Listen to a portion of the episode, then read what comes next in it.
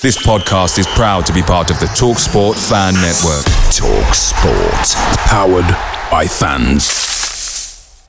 The TalkSport Fan Network is proudly supported by McDelivery, bringing you the food you love. McDelivery brings a top tier lineup of food right to your door. No matter the result, you'll always be winning with McDelivery. Order now on the McDonald's app and you'll get rewards points delivered too. So that ordering today means some tasty rewards for tomorrow. Only via app at participating restaurants. 18 plus rewards registration required. Points only on menu items, delivery fee and terms apply. See McDonald's.com. The Talksport Fan Network is proudly teaming up with Free for Mental Health Awareness Week this year. As football fans, we often pride ourselves on knowing everything, from which substitution can turn the game around to the quickest route home to beat the crowds. However, when it comes to discussing feelings with our friends, we might not always feel as confident. That's why we're here to equip you with the right tools so you can reach out to those who can help. If your mates are struggling, let them know that the Samaritans are free to call on 116 123. That's 116 123. They are there to listen without judgment or pressure 24 7, 365 days of the year. Let's all take a moment to talk more than football.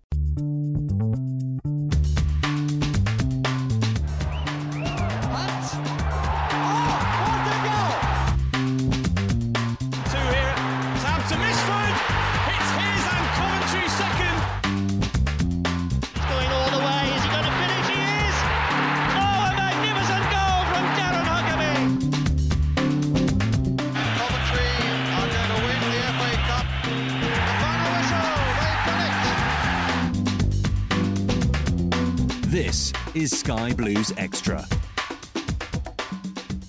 Hello and welcome to another Sky Blues Extra podcast with me, David Moore. And I'm joined this evening again by my co-host Andrew Greasley. Evening, Hello, Andrew. Evening, Dave. You okay? All good, thank you. We're also joined this evening with Tom, uh, who's a fellow London Sky Blue. He's done the majority of home and away games so far this season, and we invited him on the show to talk about his experience following Coventry home and away. Evening, Tom. Evening, gents. Good to be on the podcast. Nice to have you on, Tom. So, if we're going to start off this evening by reviewing our last two fixtures, which included a dramatic late goal to take all three points at home to Portsmouth, and most recently an away win at Roots Hall. The Portsmouth game finished 1 0 with a last sort of dramatic winner from Matty Godden. It was a really tense fixture. We tended to cancel each other out throughout the game. Matty Godden eventually broke the deadlock. What were the stats, Andy? Yeah, the stats were quite intriguing. Going back to your point that we did cancel each other out. Um, the possession was forty nine percent. Forty nine percent possession in off uh, for us. We had uh, ten shots compared to their 12. 57 percent pass accuracy compared to their sixty one percent. Um, but a key stat here is that we won 85, 85 duels compared to their 72. So, yeah, the stats do weigh in like we, it was uh, the same. And yeah, but the key stat of us beating them in the duels was was key because uh, we won the battle, Dave. Yeah, exactly. And we finally got the, the ball over the line with a great goal by Matty Godden. Obviously, very instinctive for Callum O'Hare, who flicked it on, and a really good throw in by Dabo. I think we've actually got a fan to thank, actually, who threw the ball from the stadium straight into Dabo's arms, got it to Callum O'Hare, and Godden with a keen, Keano esque sort of goal, wasn't it, to, to finish? But yeah, Pompey did stop us playing. Tom, what did you think about the result? Yeah, absolutely brilliant result. Um, I thought it was it was a tough game. I was actually chatting to some Pompey fans on the on the train home, and they were saying that they weren't, you know, up to their usual performance levels, but still, you could tell they were a top side. They did stop us playing. They they were very quick. I thought, even if they weren't playing that well, and the key really was that we just didn't give any fouls away. You know, we clearly worked on it in training. They they're very good from set pieces, and we really stopped any you know dangerous free kicks coming in, which was key. And I, I thought we were going to win it. I, I turned around to Nick halfway through the second half, and I said we're going to win this. I just had that feeling that we'd get one opportunity. Brilliant from Dabo just to spot that, and I don't think O'Hare really knew it was coming to him, but he's just sort of looped it over, and it was a very sort of Matty Godden finish, wasn't it, to, to get it past the keeper. So yeah, brilliant result, um, and it's really really pushed us up the league. Exactly, and Andy, I think the defence were one of the key parts of uh, our game. Actually, a lot of people came out in support of Hyam and Kyle McFadzean at the end of the game to say how fantastic they were. They looked completely calm and composed throughout. I think Portsmouth have obviously this season they've they've scored a lot of goals and it's probably where they've been flinging balls into the box and there's a mm. lot of teams in this league that can't cope with that pressure but but the defence really held up didn't it it did. Uh, Fads and uh, Hyam were outstanding on the night, and he's also Rosie was very good as well after his, shall we say, a bit of a dreadful display against Bolton. He he was uh, outstanding as well. So all three of them were good. Uh, Fads was pick of the bunch for me. Um, he won seven of his aerial challenges. He won eight of his duels as well. Um, so yeah, he was outstanding, Fads, and uh, no, and we handled everything they did. I was surprised by their um, approach to the game, uh, considering they've won five out of five. I thought they would come playing a bit more football than they did, but they just kept on launching it every five minutes. And uh, food and drink for people like Fads, Rose, and Hyam that. Yeah, they were very comfortable. And like you say, Portsmouth were a very physical side. They very much broke the game down and stopped us from playing. Um, a lot of niggly fouls, perhaps on the halfway line. And it did actually start to get a bit frustrating for the crowd that were at St Andrews that evening. Tom, you were at the game a lot of fouls that sort of broke us down. And do you think that's why we struggled to play?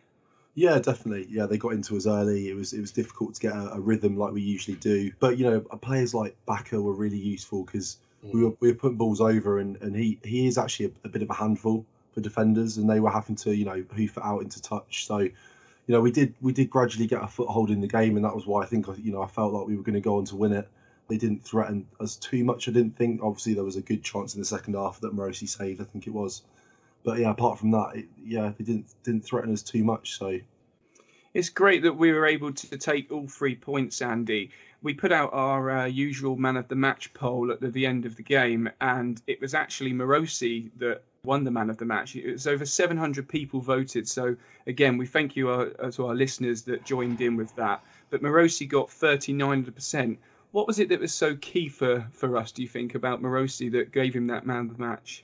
To be honest, um, a lot of people, when we, put, the poll out, people were complaining, weren't they, saying, where's Fads, where's Fads? But, you know, we could only put four people out, and if they wanted to vote for Fads, they could have replied, couldn't they? But yeah, um, going back to your point about Marosi, his uh, really the main save he, he did was the one after half time. You know, the ball came down the uh, right hand side, our left, and it came in, and it was a flash shot and it was a great reactions by Marosi, a top top save in a big game and in an important time, Dave. And Tom, it was an amazing finish by Matty Godden. Like we said already, it's very Keano esque. Just talk us through the goal. What did you think was so good about it? Yeah, as I said, it was it was really from from Dabo's um, quick thinking. You know, well, I guess it started with the fan in the crowd first of all. Mm-hmm. Um, he, he's seen an opportunity. He's quickly got the ball to Dabo. So fair play to him, whoever it was. Um, and yeah, Dabo's just spotted O'Hare. I think O'Hare was probably looking the other way at the time, but he's just shouted, you know, Cal across to him. The ball's come in pretty quickly to him, and he's he's just looped it over to Godden really, and, and just made one of those really good runs where he's playing off the shoulder. You know, he's just on side, which is perfect. And you know, he's he's just. I mean, I was a bit worried about his groin when he stuck his leg out, but um, seems to giving it a good stretch, and he's fine. Um, but yeah, and it, it was it was definitely going in as soon as it left his it left his boot. So and then you know cue the uh, the plane celebrations, which seems to be a regular feature now. Yeah, we've spoken about the plane uh, celebration quite a lot on this pod, haven't we, Andy? And again, yeah. it's always good to see that the, the club's just got so much confidence around it. I think the squad are so confident that these celebrations are coming out, and I think that goes some way to show about our league position, and and actually being able to topple a team like Portsmouth late on in the day. It does, Dave, and it shows the team spirit between the lads, doesn't it? You know, they're not afraid to, you know, put a bit of shithousery out away from home, and even at home they put they bring out the uh, plane celebration. But it shows they're all together. It's not just the plane celebration. When you know when we do score, they're all over, aren't they? All the players are celebrating together. It's not like one striker's running off and there's two people going to him. The whole team go over and that's just great to see. It just shows our team spirit is really high, and the lads are really enjoying you know, playing this football under Robins. It's great. Yeah, I, I saw a photo today on Twitter, and it was mm. with um, it was with Walsh just leaping really high in one of the celebrations, and you just think, you know, even the lone yeah. players, uh, they got a real, they're playing with some real passion, and they love playing for the for the team. So it's good to see the lone players, you know, really playing for the shirt as well as the obviously the players who've been here for a little while. Yeah, I agree with that, Tom. It's like Callum O'Hare's, like you know, with that injury he had many lone players would have just thought, I'm not going to play against uh, you know, Pompey are they after that Bolton clash? But he said in his quotes, didn't he, before the game that he wanted to play 100%. He said, I want to play in this game. And that just shows his attitude, doesn't it? Which is great.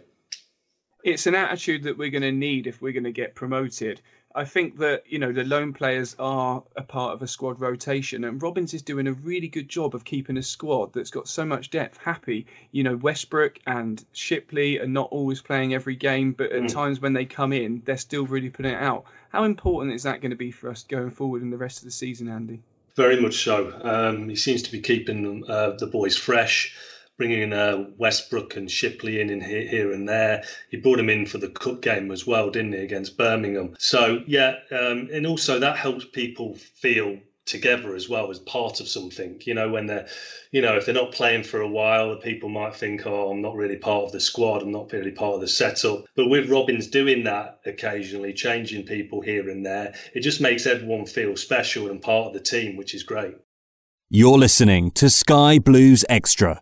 Okay, now we're going to move on to the Southend fixture now. Um, obviously, Coventry City played Southend at Roots Hall this weekend. It was a massive game, really, because of the you know because of the league position of where we are at the moment. It's a must-win game against those teams that are around the bottom to make sure that we keep the pace and keep pushing forward for our automatic promotions. The match ended 2 0 with goals from Callum O'Hare and Max Biamou. What was the stats for the game, Andy? Uh, the stats were obviously we, we uh, the possession was 62% in our favour. Uh, we had 15 shots compared to their seven. Our pass accuracy was 80% compared to their 66%. So a lot more like it for us. Uh, our stats were weighing a lot more in our favour. So uh, and we came out with a 2 0 win, which was even better.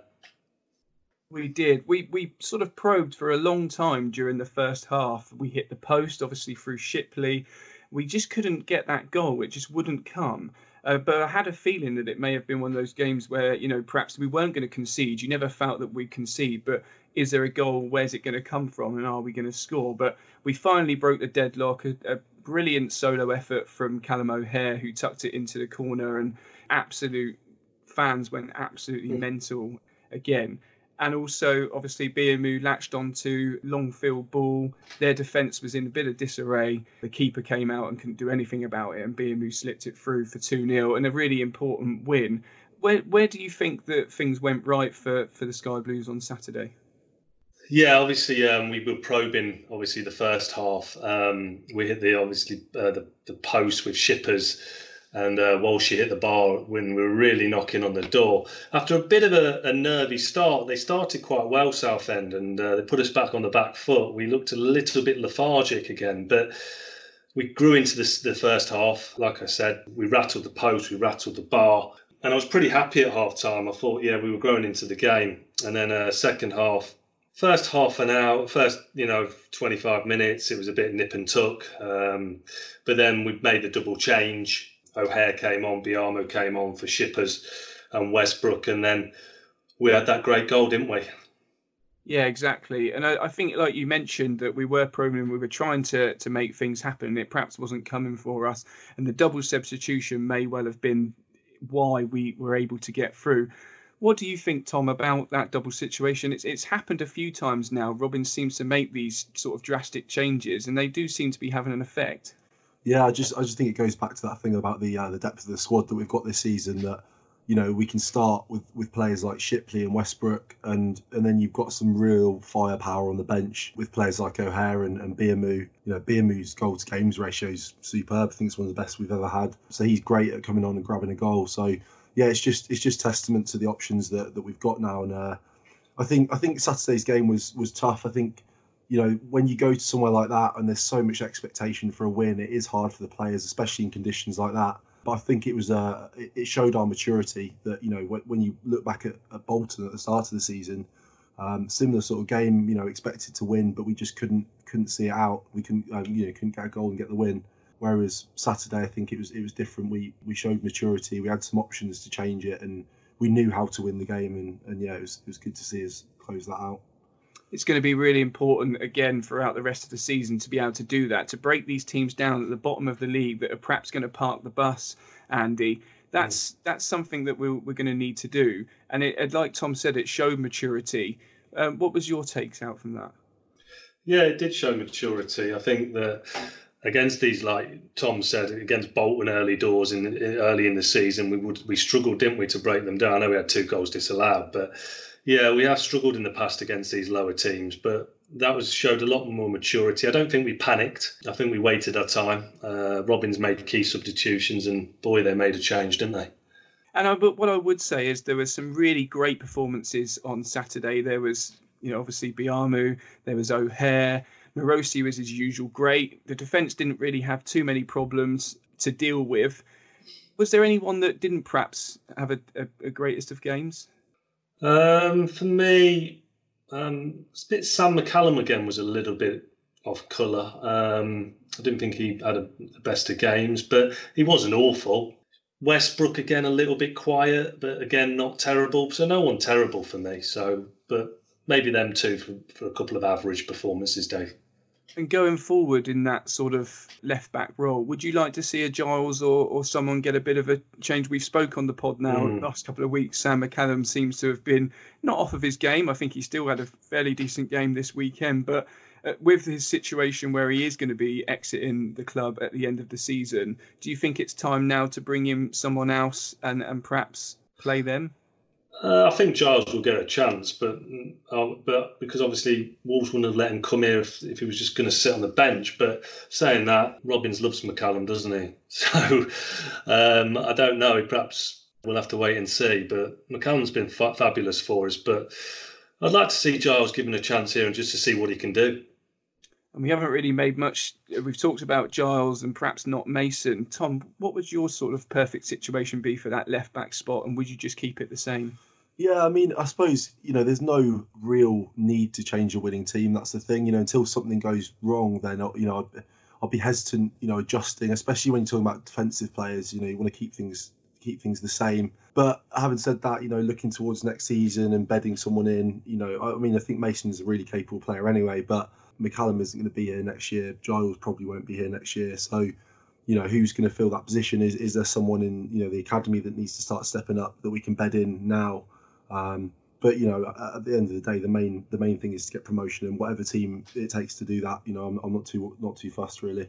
Just on that point, I just think, oh, Tom, just I think he's gave Mason a new contract, didn't he? So, do you think he's having a word with Mason behind the scenes, saying, okay, this season you're going to be mainly out, but next season maybe that's your position, definitely? After giving yeah. him a new contract, what do you think?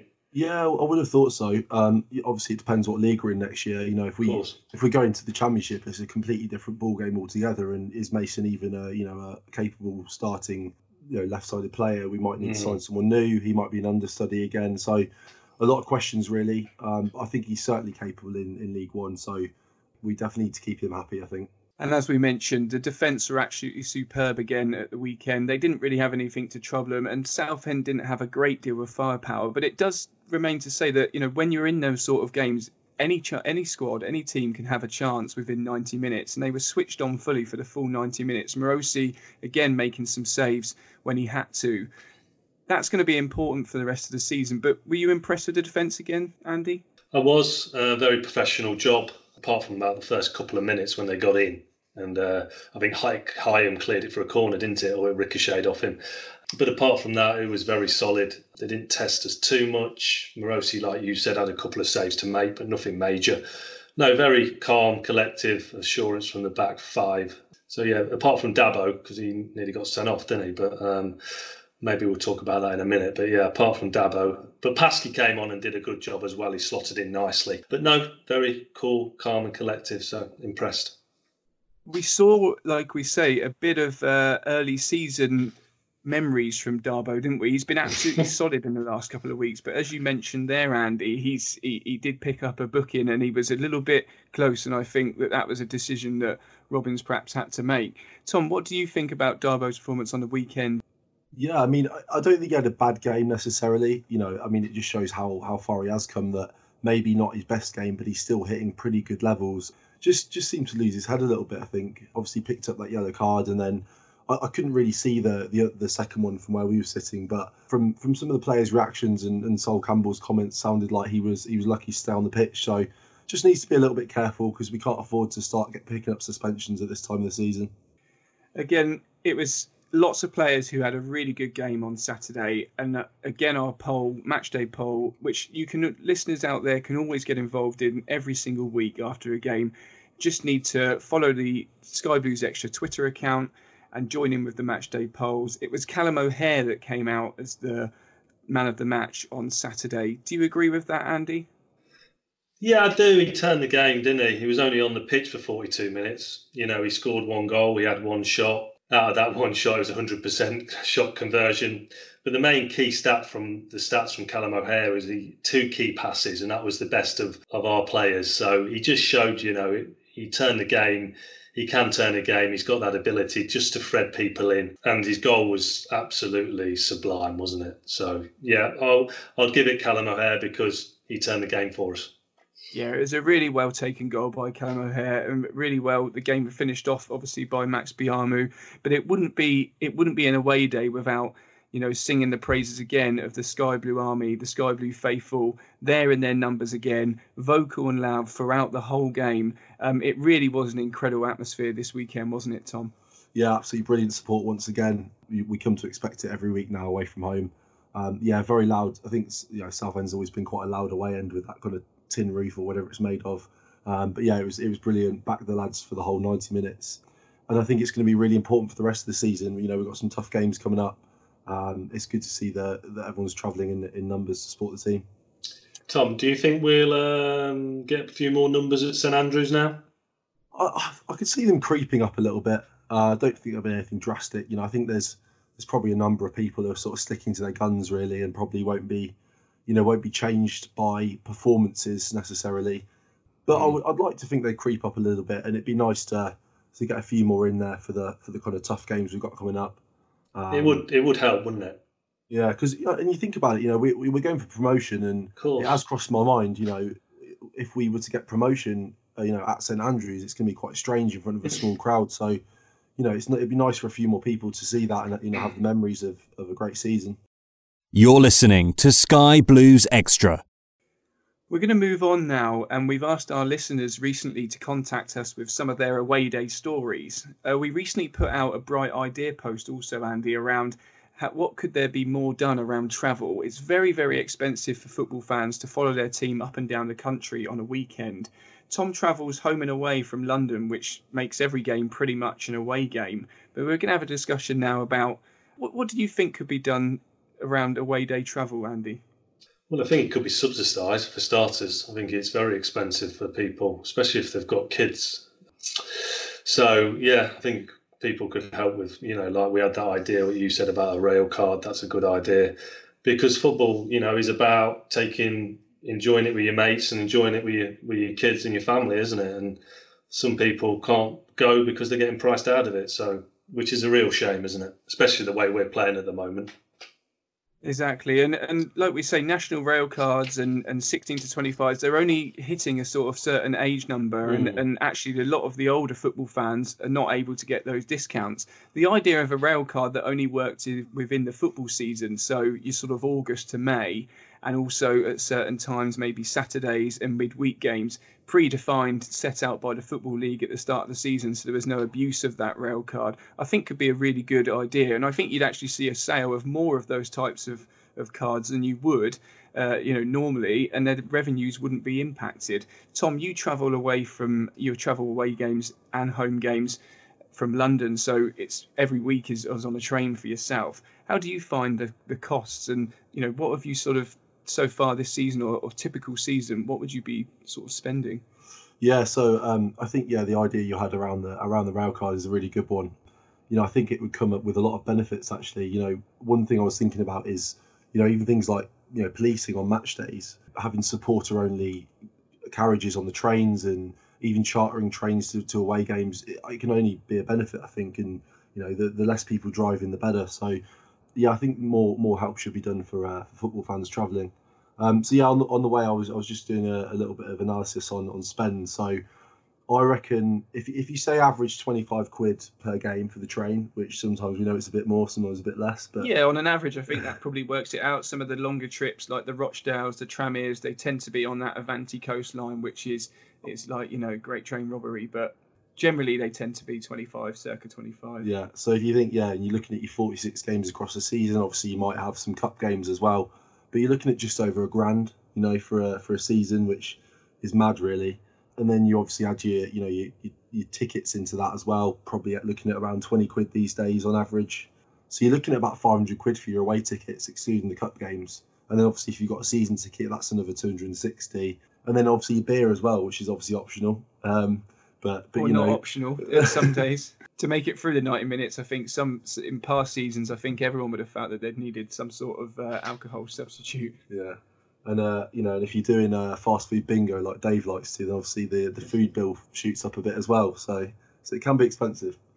But Andy, you know, we talk about these away days; they are expensive, and also the home games, of course. But they always make up for some really, really good memories. And like you mentioned, with family, with children, they're memories that we're never going to forget. And and I think you've got a few, haven't you? We're going to talk through now some of what of our listeners have come through. But um, yeah, have you got a best away day experience that you've had?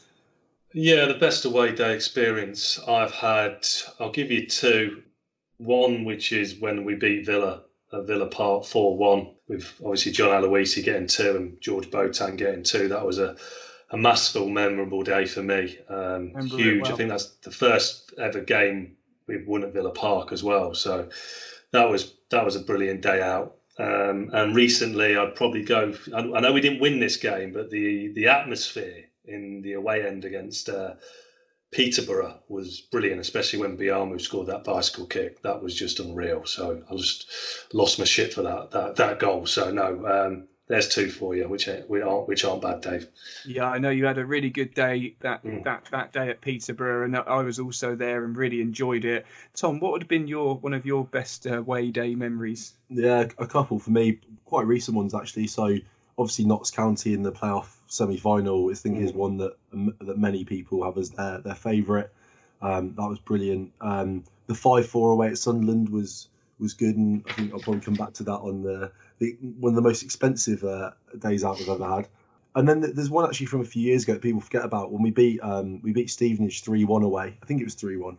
Um, when McGoldrick chipped the keeper from 30 yards. I don't think it was that important for our league position or anything, but it was just the fact we were 1 0 down. It was Boxing Day. We were all packed into that end, and yeah, and McGoldrick was on fire that season. So yeah, I remember that one well as well. That was a finish. It was yeah, an absolute superb finish, wasn't it? I remember it well. And, yeah. and like Tom, he's explained it really well there. I think he's got one of those Coventry memories that he just soaks up like a sponge because he's always talking to me about games. And I'm like, yeah, I think I remember that, but I don't quite. but he seems to have one of these sort of photographic uh, memories, which is probably a bad thing if you if you go back through the years. But like I say, we wouldn't change it for the world. I, I've mentioned a lot of times on this pod that when I before I moved to London, I used to actually travel up to Coventry games and away games from the Isle of Wight. So it always meant that we were leaving around seven o'clock, and we'd have to like hot foot it back via London down back down to Portsmouth Harbour, and we'd sometimes be struggling to get the ferry across, which was a 15 20 minute crossing. If you missed it, you had to get the car ferry, which was an hour, and it was just full of people either coming back from holiday with really cheap Benidorm tans or people that were coming back from the nightclubs and rolling around the, the ferry sort of being sick everywhere. So, but Tom, you, you've done a lot of travelling as we've mentioned. What would be one of your longest trips? I think probably Carlisle, um, which we did. I think it was probably two, two or three seasons ago. The year we were in League Two, I actually went up to rugby, um, went from there. But I think we left the house about seven a.m. So probably similar to your your Isle of Wight days. Um, and then we we just got in for match of the day at half ten. So a very long day out, but we won one 0 that day, so it was uh, it was worth it. And uh, yeah, don't mind it when we win; it's absolutely fine. Okay. We're going to talk about best and worst away grounds now. Um, Andy, do you have any any away grounds that you've been to that have just not been a very good experience? Um, the experience, yeah, it's Notts County, but not because of what we won in the semi final. Unfortunately, yeah, unfortunately, I wasn't there for that game for the semi final, but missed out big time. But I remember going to Notts County the, under the Steven Pressley days, and we lost three zip, and it was just absolutely awful. You know the days when Delfouneso was playing up top for us. It was an absolute dreadful away day, and no, that was was one of my worst ones. No, actually, funny enough, I've got a, an interesting story about Notts County when uh, it was the, the, season I think we drew drew up there. I'm trying to to remember there, and I had a advanced single ticket, so I couldn't leave the city for an actual certain time. So I had to come up with a quick fable that would allow me to to get an earlier train, and, and somehow I managed to sort of convince the train guard to to let me on, and, and we get back down there to to London. But what about you, Tom? Worst away ground? Uh, worst ground would probably be be Bristol Rovers or Gillingham, any of the ones with the open away ends. They're always a bit miserable, especially in the winter. Um, in terms of games, game itself, I think Bristol City, the year we got relegated from the Championship, I don't know if you remember that one. Um, I think we took the lead. I think it was known goal from was it Jon Stead or someone like that. I think it um, might be. Yeah, my photographic memory coming out again.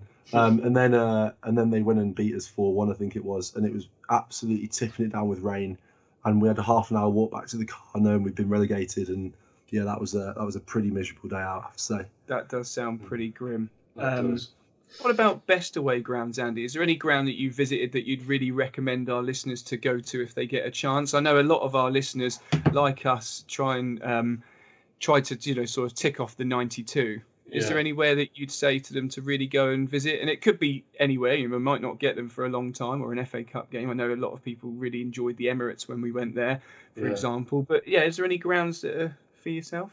The Bernabeu. No, I'm joking. I'm joking. Um, the City Ground, Nottingham uh, Forest. I think that's a really nice ground. Decent atmosphere. It's got that history to it. Um, lovely by the Trent as well. So yeah, City. Uh, yeah, City ground for uh, Forest for me, Dave.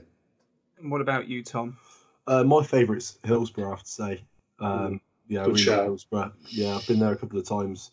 Um, you know, and if, if we keep going the way we're going, we'll hopefully be playing there again next year. Yeah, so yeah, that, that's a good one. Um, yeah. I've actually quite enjoyed the the Manchester ones as well. So you got you know Rochdale, Bolton, any of the ones around Manchester is always quite a good day out. Um, having a few beers around there as well is good. It's funny you should say that, Tom, actually, because up that way, I think, I can't remember who we were playing. It may have well been, I, I can't remember, it, but you've got a story, haven't you, from when you went to an away game, perhaps, when the travel didn't quite go to plan? Yeah, it was actually it was actually Yorkshire. We had a little uh, a little day out in Yorkshire by accident. So um, we yeah we were going to Barnsley away last year um, when it was two two um, towards the end of last season, and uh, we were changing at Sheffield and just in a bit of a rush, just got on a train thinking it was going to Barnsley, and it was full of Doncaster fans. And you know, my geography of Yorkshire isn't that good, so I just assumed that the train went to Doncaster and then through to Barnsley. All the Doncaster fans were lovely. They were all chatting to us, having a bit of a laugh, you know, talking about both wanting to get in the playoffs. Anyway, we approached Doncaster and they all sort of said, Well, why are you going to Doncaster? And we were like, Oh, does this not go through to Barnsley? And they were like, No, it stops here. So they didn't decided not to tell us until we actually got to Doncaster and then we had to go back to Sheffield and then go to Barnsley. So we just about got in for kickoff, but um, but yeah, that was a that was an interesting day.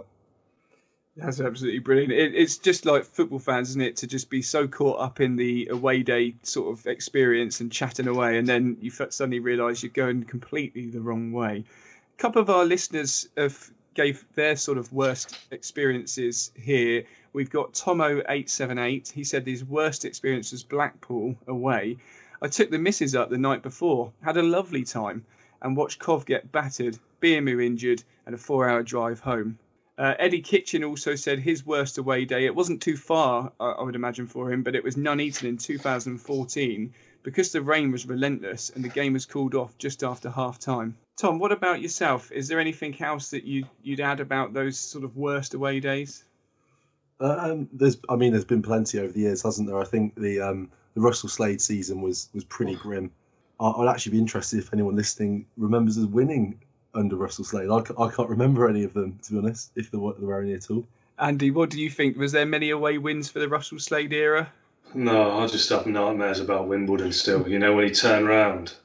I know it was one 0 Oh yeah. my god! Uh, I think someone yeah. posted the team the other day, didn't they, from that game? And it's oh. just unbelievable how we've come on from then. Yeah. Yeah, we, we did. We I mean, Andy, you recently put out about Yakubu when he signed, and I, I can't did. believe the, the sort of club went absolutely gung ho on the sort of marketing. It, it, was like as if it was a real real scoop for the club, wasn't it, at the time to get Yakubu to, to sign. It was the same um, marketing as we did for Joe Cole. Yeah, exactly. But that I think that one ended up pretty well, to be honest. No, I think that the Sky Blue faithful got a lot out of Joe Cole, but uh, the Yakubu days were were not so um, not so much to shout about, were they? It did help that Joe Cole was actually match fit as well. So yeah, well, Joe Cole was different level, weren't he? Um, but no, Yakubu was just absolutely. I was that I was there at that game at the Ricoh. You know when he just stood there for ten minutes doing nothing yeah. after pulling his hamstring.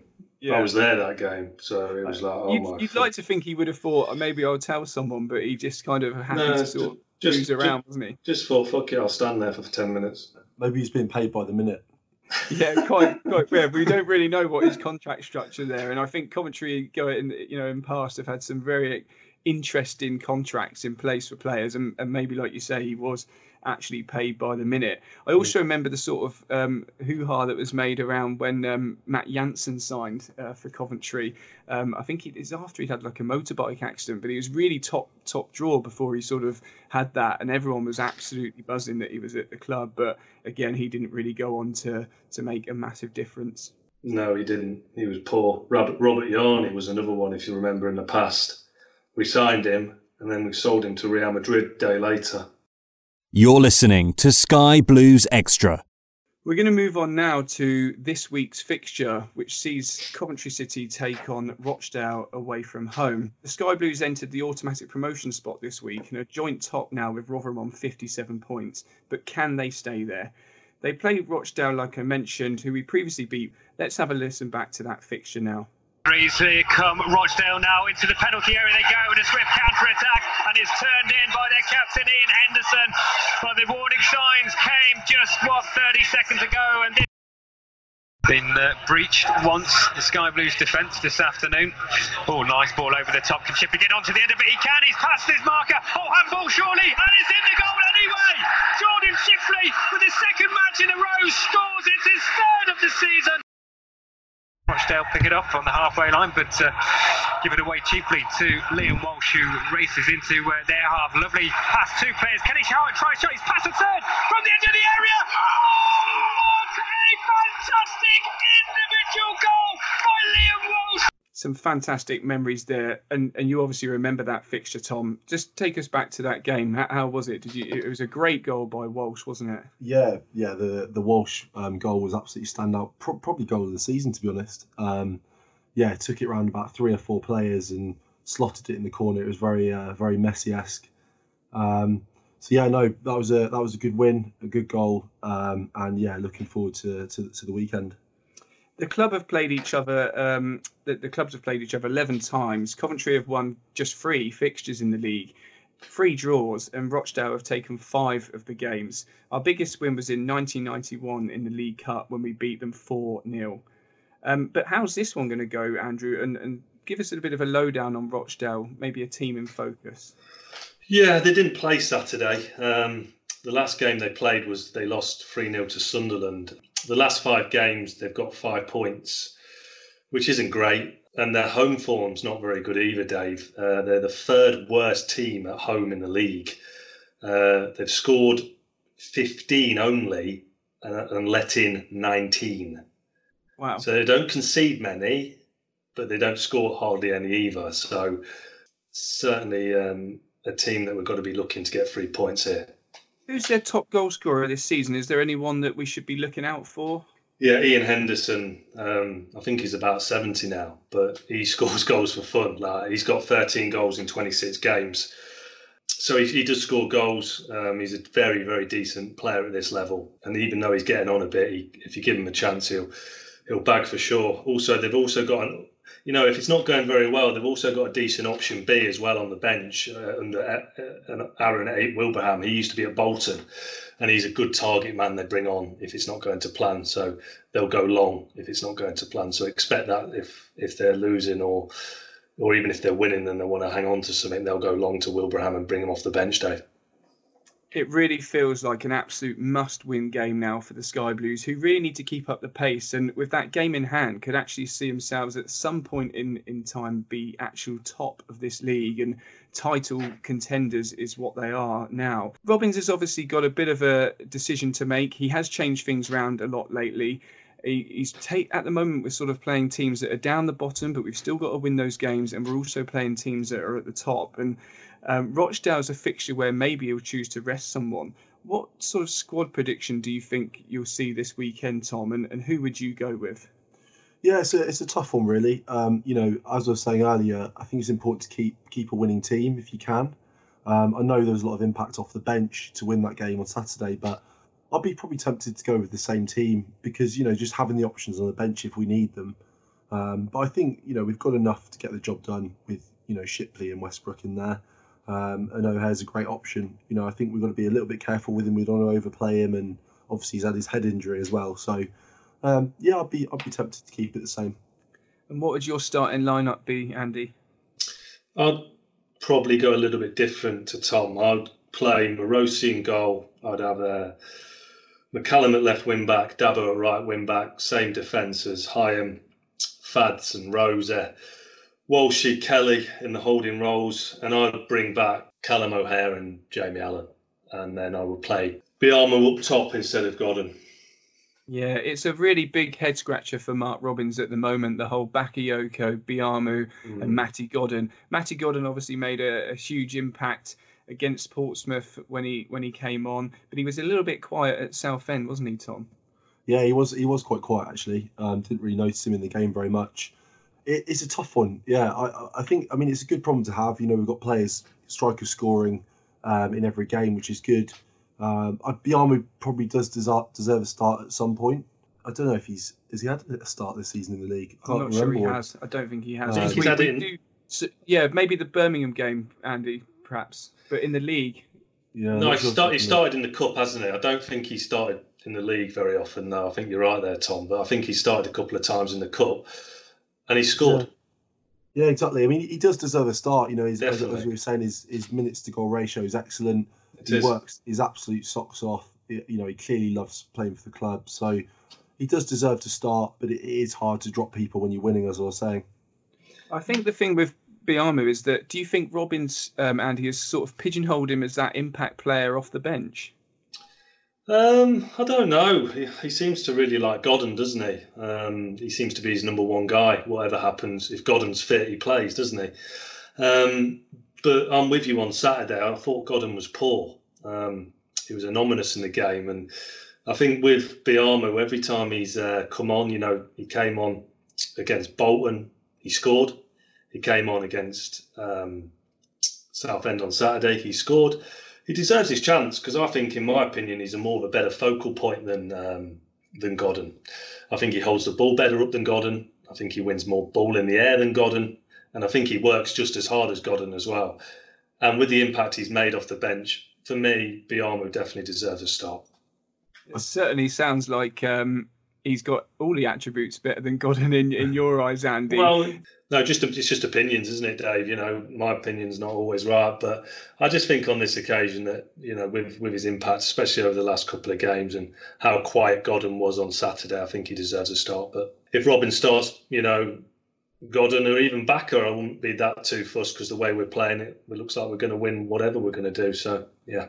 No, I think you're you're right in a way. Like you say, Biamou definitely deserves a start, and Tom also mentioned that. I think the thing for me is that Godden was purchased, wasn't he, by Mark Robins? And I think you've mentioned before, and, and we have, that he's always probably going to get that starting lineup. And I love his energy. I think he's great in the in, in the air, but I do understand what people are starting to say about Biamou. He obviously bleeds sky blue. Um, you see him at the end of the game on at Southend.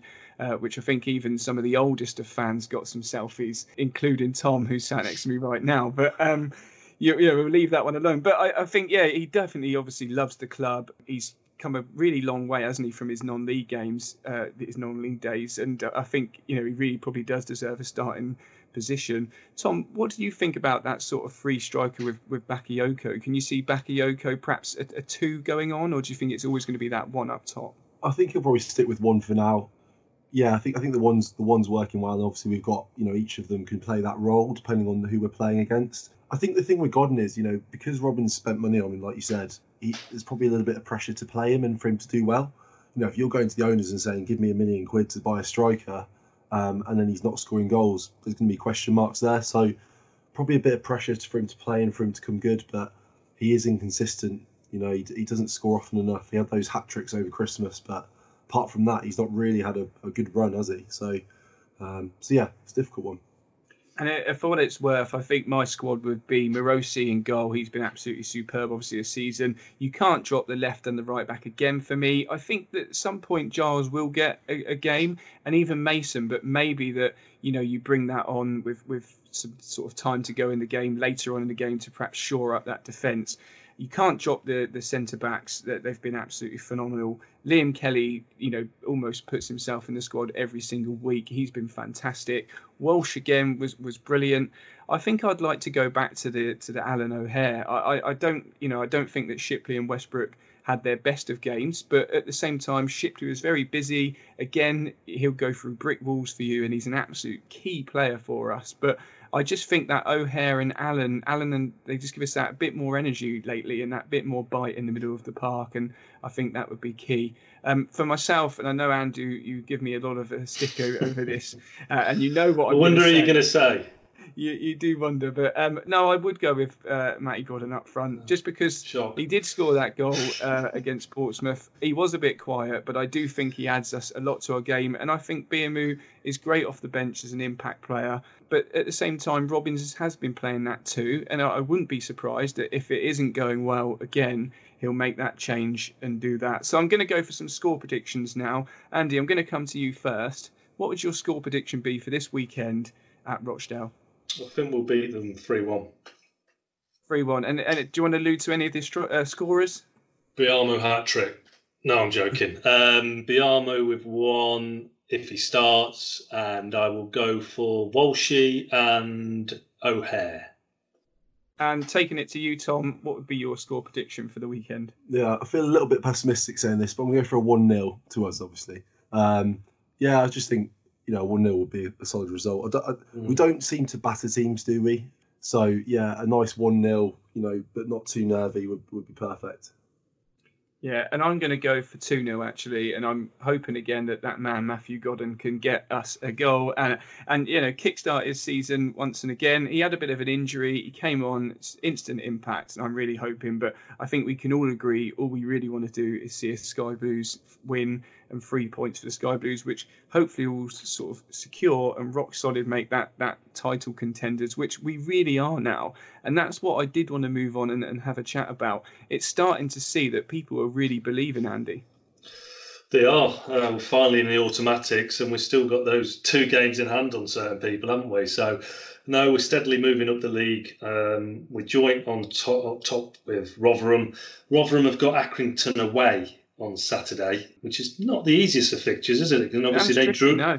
no, and they drew at the weekend, didn't they, Rotherham? So hopefully, with if Accrington can do us a favour, get a draw or a win, a win against over Rotherham, and we beat Rochdale, we can go top, and that will send a message with 13, 14 games to go, wouldn't it?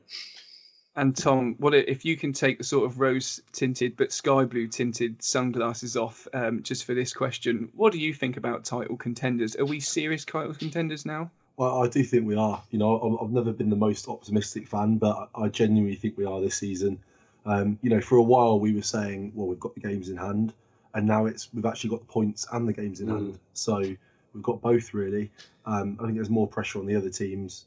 When you look at the fixtures as well, the, the thing with Bury is actually interesting that no one's mentioned is that because obviously Bury, uh, you, you, know, you have your Bury sort of weekend off, so to speak.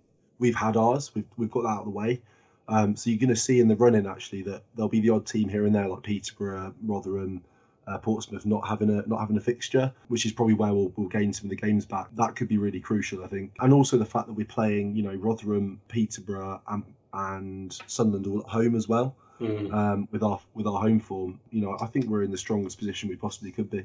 Psychologically, Andy, that game in hand, like you say, Tom Tom mentioned there that teams have still got to play and have their weekend off for, for the Bury fixture, and they may just see that teams are starting to get away from like the Coventry Cities um, and maybe Rotherham. But how much is that going to play on on the other side's minds?